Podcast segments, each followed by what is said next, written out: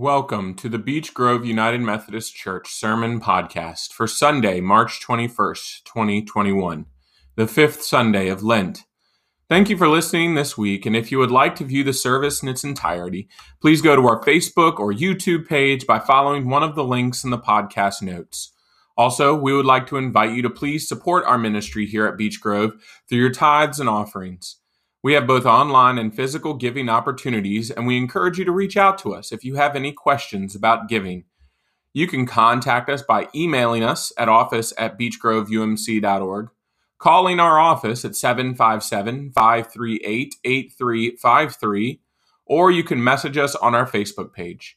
We hope you enjoyed this week's message, and please don't forget to share it with others.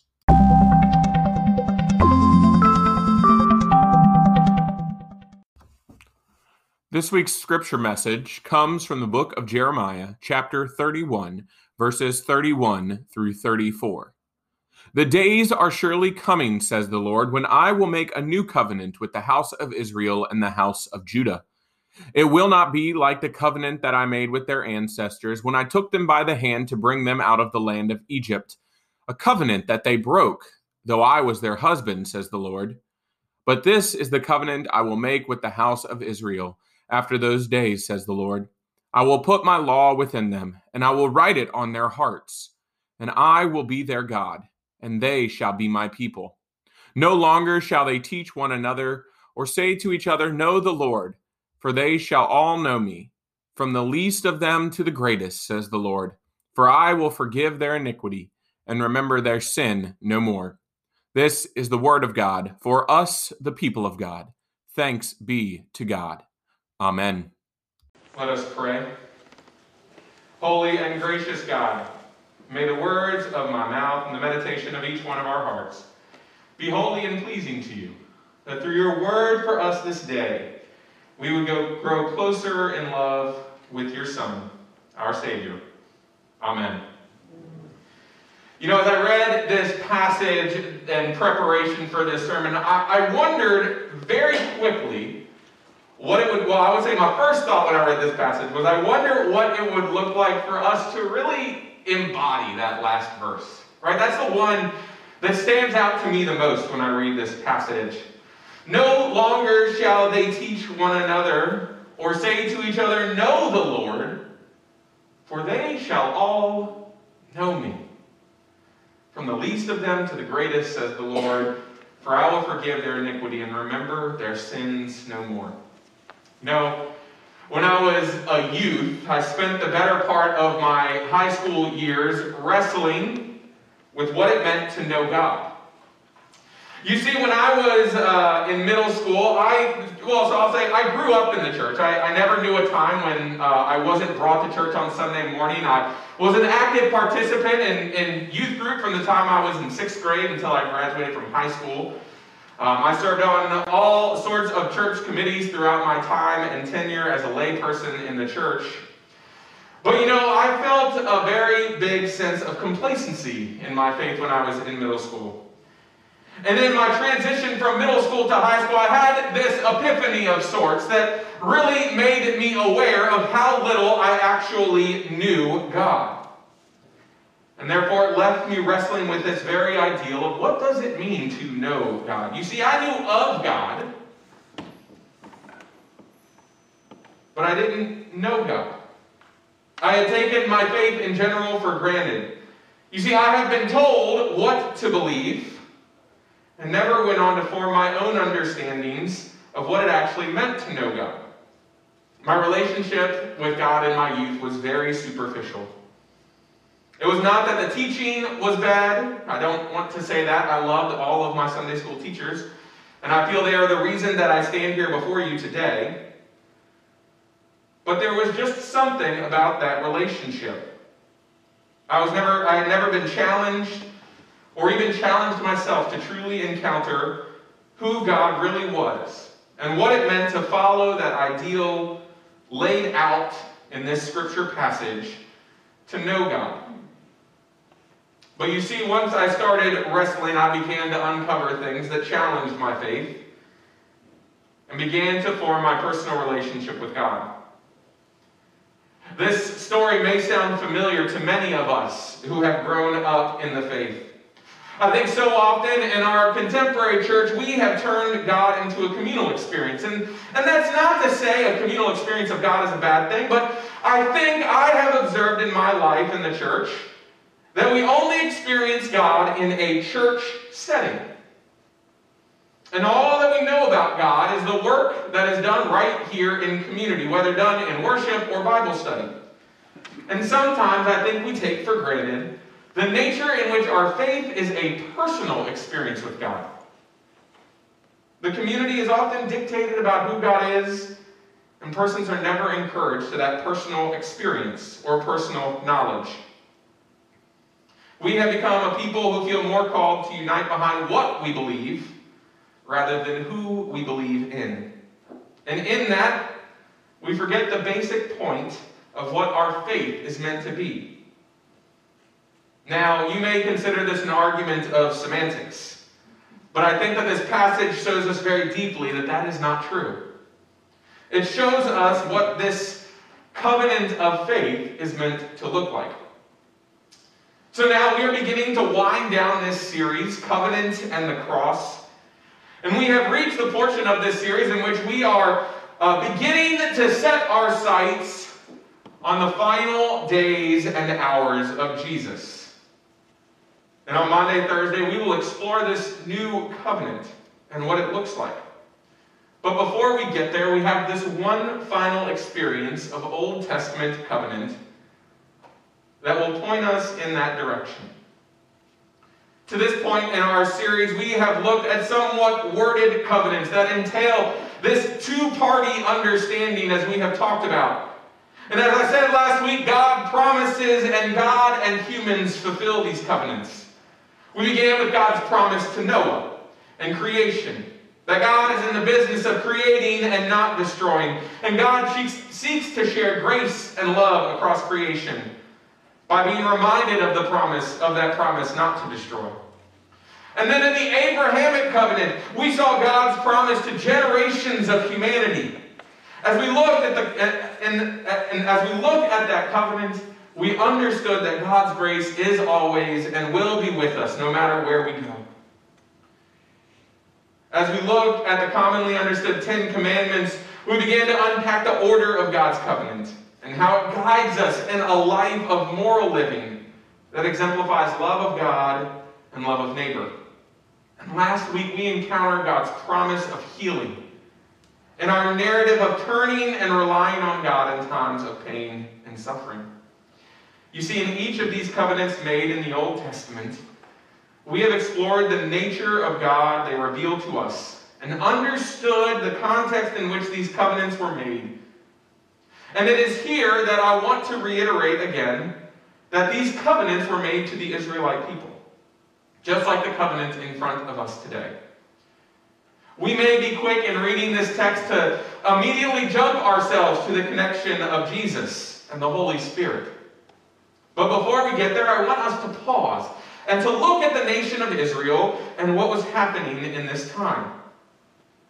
Because when we understand that, we begin to look at the nature of God and we begin to understand even more the role that Jesus plays in our lives. Yes, this passage definitely we can see points us to Christ. But for the Israelite people in the time of Jeremiah, it meant something completely different. You see, this section of Jeremiah is meant to be a promise to a people who are in exile, who are seeking and desiring to return to their homeland, yes, but even deeper, to a people who feel so divorced from God as they are divorced from their land that God had promised them. The faults and sins of the Israelite people are on display throughout the Hebrew Scriptures. And if we look at the Israelite people before exile, that is before this time when the Babylonian Empire comes in and conquers the Israelite nation and forces them from their homelands,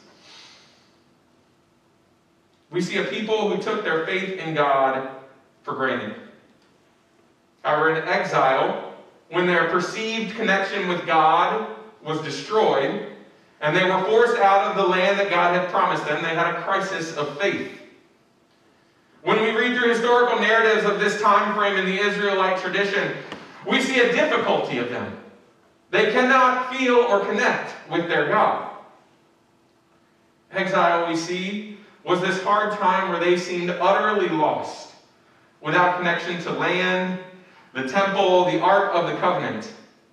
And it is in this light that God sends the prophet, that God sends a word through the prophet Jeremiah and writes of a new covenant.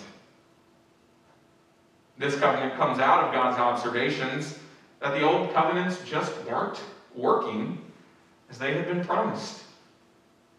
And we tease from this passage that God intends to go about this new covenant in a different way than the past covenants that had been made with the people of Israel.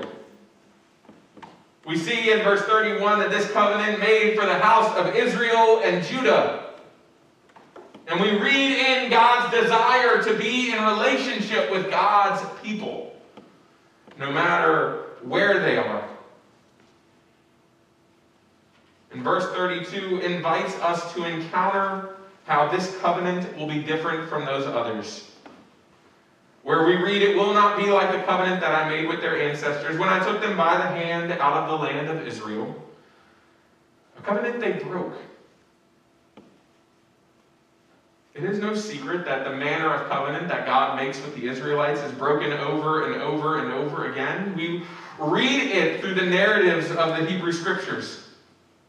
In fact, we have a good example of the Israelites breaking God's covenant right last week. In the scripture passage, we read about the snakes.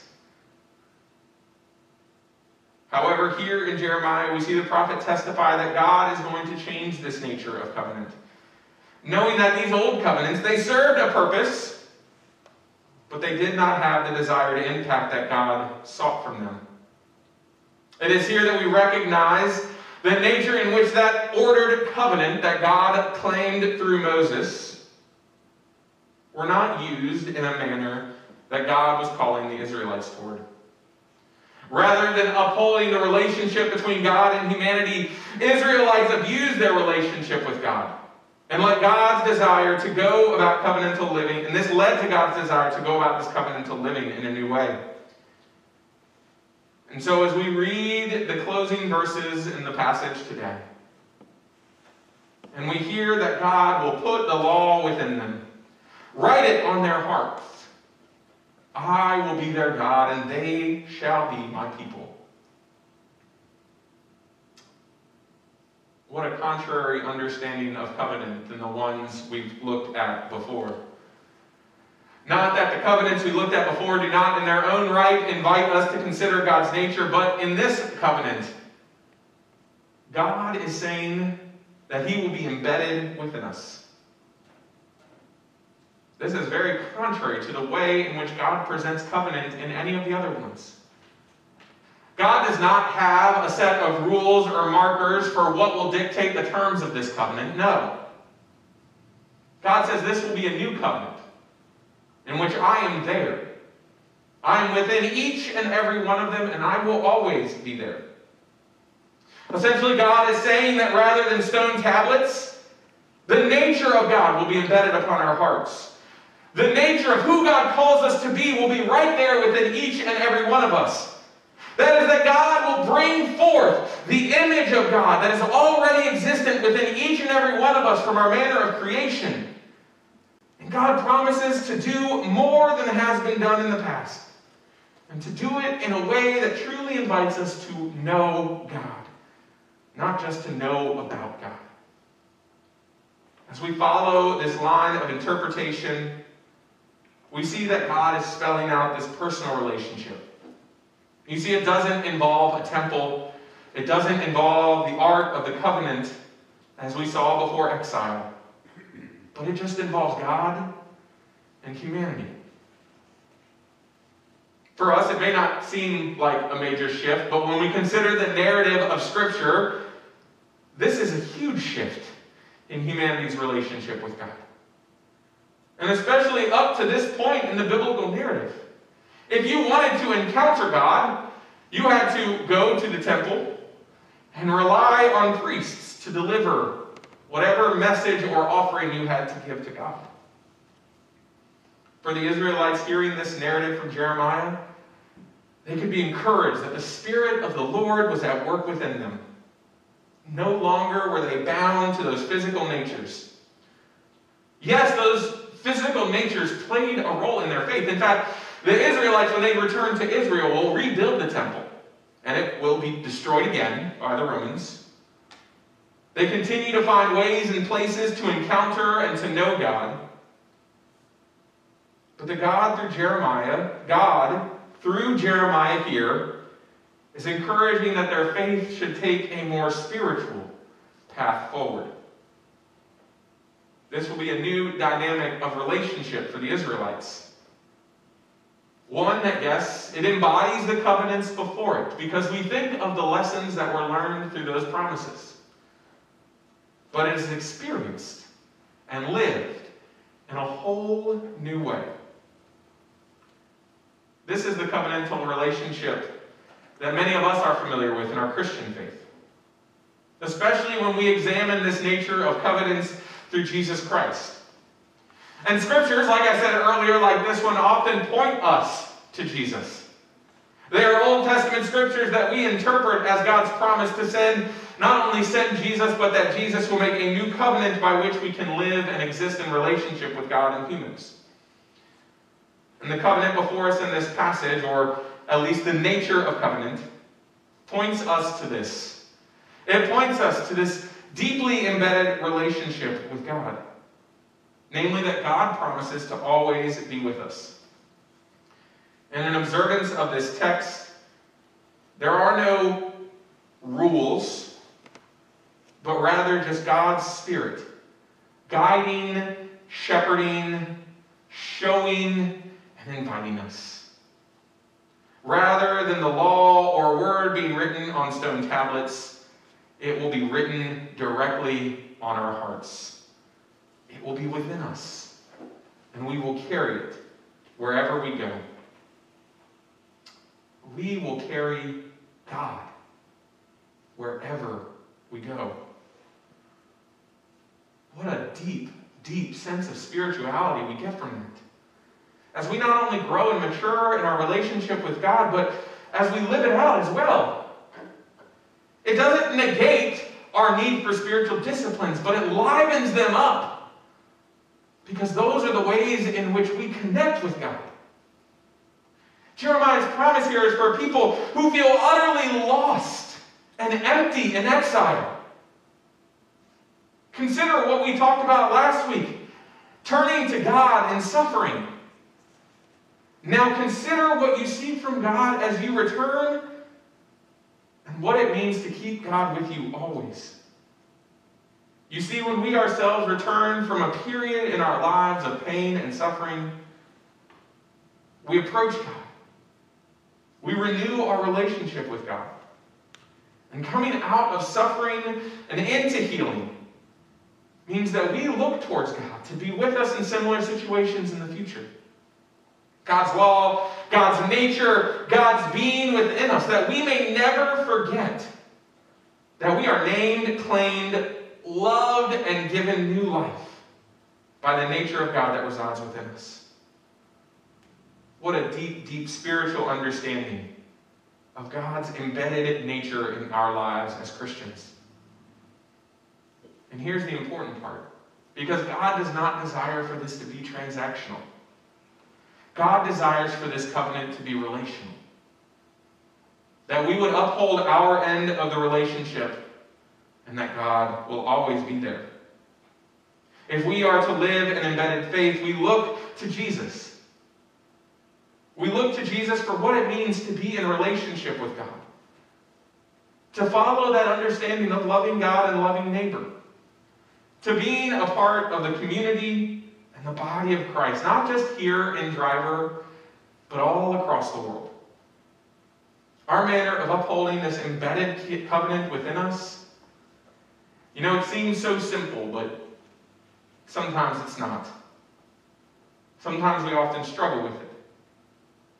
But it is to allow the nature of God to permeate within us to teach us and show us what true love and grace can look like. We do this when we encounter the nature of God in Scripture. We do this when we encounter the nature of God in prayer. We do this when we encounter the nature of God in worship, in study, in mission, in giving. The more we engage with God, the more embedded that God becomes a part of our lives. If we fail as Christians to know God, how then can we ever accept the responsibility to live as God's disciples in the world? We cannot approach this new covenant understanding if we are not first willing to establish that relationship with God. We cannot approach Holy Week without knowing that God is there. This is why I love that first line in our baptismal covenant. It's the first thing that I say when we enter the liturgy of baptism. Brothers and sisters in Christ through the sacrament of baptism. We are initiated into Christ's holy church. We are incorporated into God's mighty acts of salvation and given new birth through water and the Spirit. All this is God's gift offered to us without a price. You see, before we ever get to the part of making a covenant, before we ever get to the part of scooping the water onto the person's head or dunking them, depending on your desired way of baptism, of being baptized, we encounter God. We name what is deep within this sacrament. And this is what God is promising through Jeremiah that there will be a new covenant. And that that covenant will be so much a part of our lives that we will know God. We will not have to be told who God is because we will have a personal experience of who God is. And that that will lead us to grow deeper and mature in our faith as we continue to explore how we know God. This is why in community I, I do not tell you who God is. I do not tell you who God is calling you to be. This is why I say that I will walk alongside of you and help you discover them. I will help reveal the nature of God as known in Scripture. I will help to illuminate what we learn about God through tradition. I will help unpack how you experience God in your day to day. And I will help affirm your understanding of Christian reasoning as you unpack much, much as I did, and continue to do what it means to know God. If we cannot do these things, if we try to turn God into a one size fits all understanding, then we have limited, through our own humanity, the true ways that God desires to be in covenantal relationship with each and every person across creation. And so I ask you, what is your experience of God? And how does that lead you to share that experience, to share how you know God, so that others may have their own experiences as well? Amen. and in praying and seeking out those who can help us. Now, yes, we do our part to make sure and, and discern and know and understand that God is leading us in the right direction. And so we pray for God to put the right resources in front of us, that our eyes are open so that we may experience the healing that is offered. Sometimes that's an easy process. Sometimes it's as easy as calling up my doctor and setting an appointment. And yet sometimes it is a little bit more difficult, especially when the pain is something we may want to hide from society. But we always must trust that God is working deeply in our lives. Just as God does for the Israelites here, God offers them a manner of healing. And in the same respect, when we turn our face to God through Jesus, God can offer healing in our lives. Sometimes it's a tough pill to swallow, maybe physically and metaphorically, depending on what's, what's going on. Sometimes the wounds take a little bit of time to heal. Sometimes they take a long time to heal. Sometimes we must encounter God in the journey and trust who God places in our path to God